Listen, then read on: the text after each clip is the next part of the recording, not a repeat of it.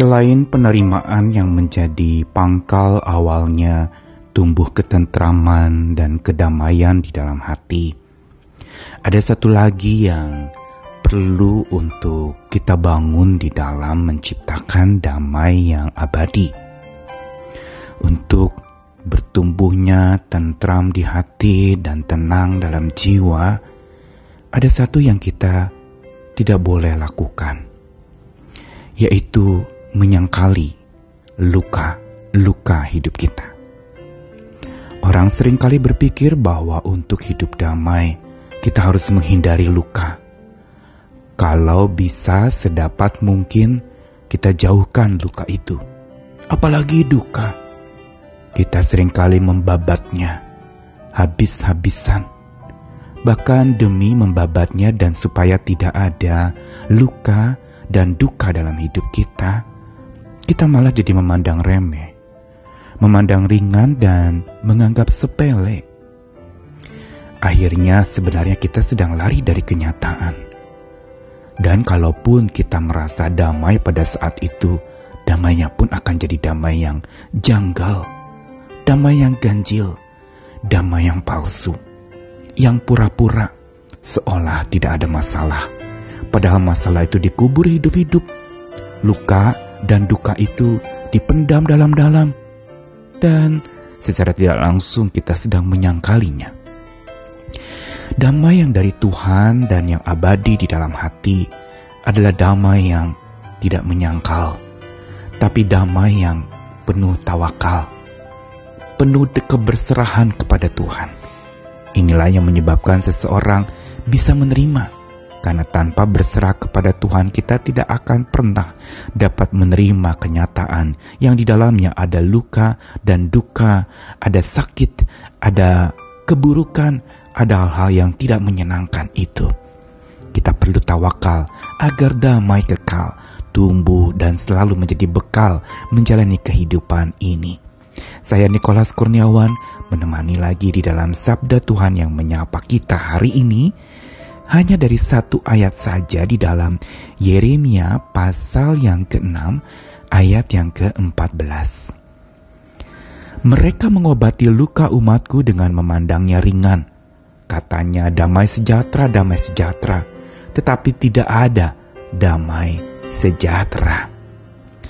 Atau di dalam versi Alkitab yang lain, di versi mudah dibaca Yeremia 6 ayat 14 mengatakan demikian.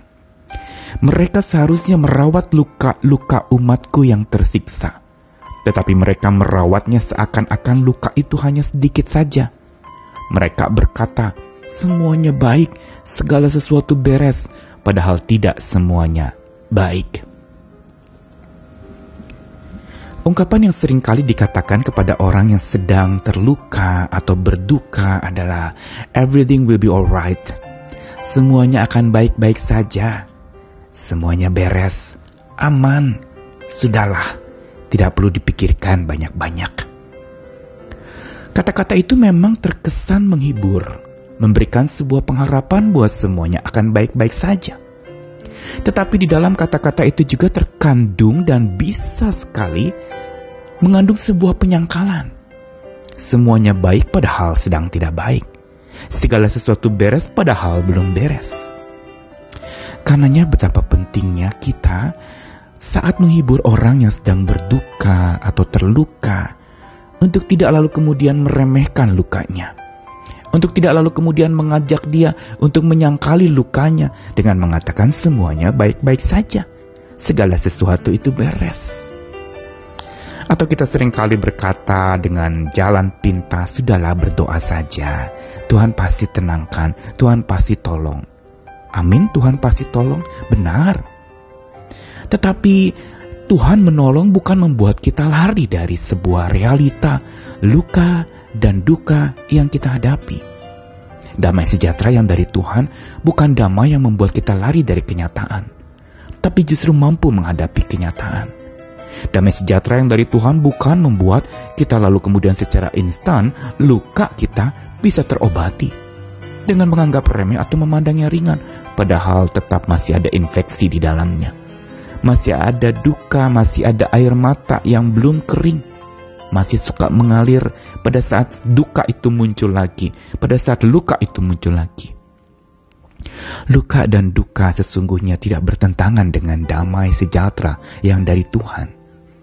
Karena justru damai sejahtera yang dari Tuhan memampukan kita untuk menghadapi luka dan duka kita. Yeremia 6 ayat 14 ini merupakan sebuah teguran kepada nabi-nabi palsu yang justru memandang ringan luka dari umat Tuhan. Memandang ringan duka dan sakit hati dari umat Tuhan. Memandang ringan di sini mempunyai maksud yang sangat negatif dengan menyepelekan, menganggap semuanya akan baik-baik saja, menganggap itu tidak terlalu serius lah, sudah jangan terlalu serius dipikirkan. Dan kita sering kali justru merawat orang yang terluka dengan cara dia lari dari lukanya, bukan menghadapinya, bukan menyediakan diri untuk diobati agar luka itu sembuh. Dengan cepat kita akan mengatakan bahwa semuanya baik-baik saja. Di sinilah sebenarnya kita perlu penting lagi melihat bagaimana damai kekal yang dari Tuhan.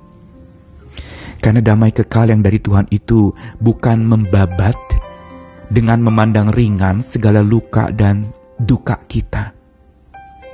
Karena bila kita membabat dan memandang ringan luka dan duka kita, kita sedang menumbuhkan damai yang janggal.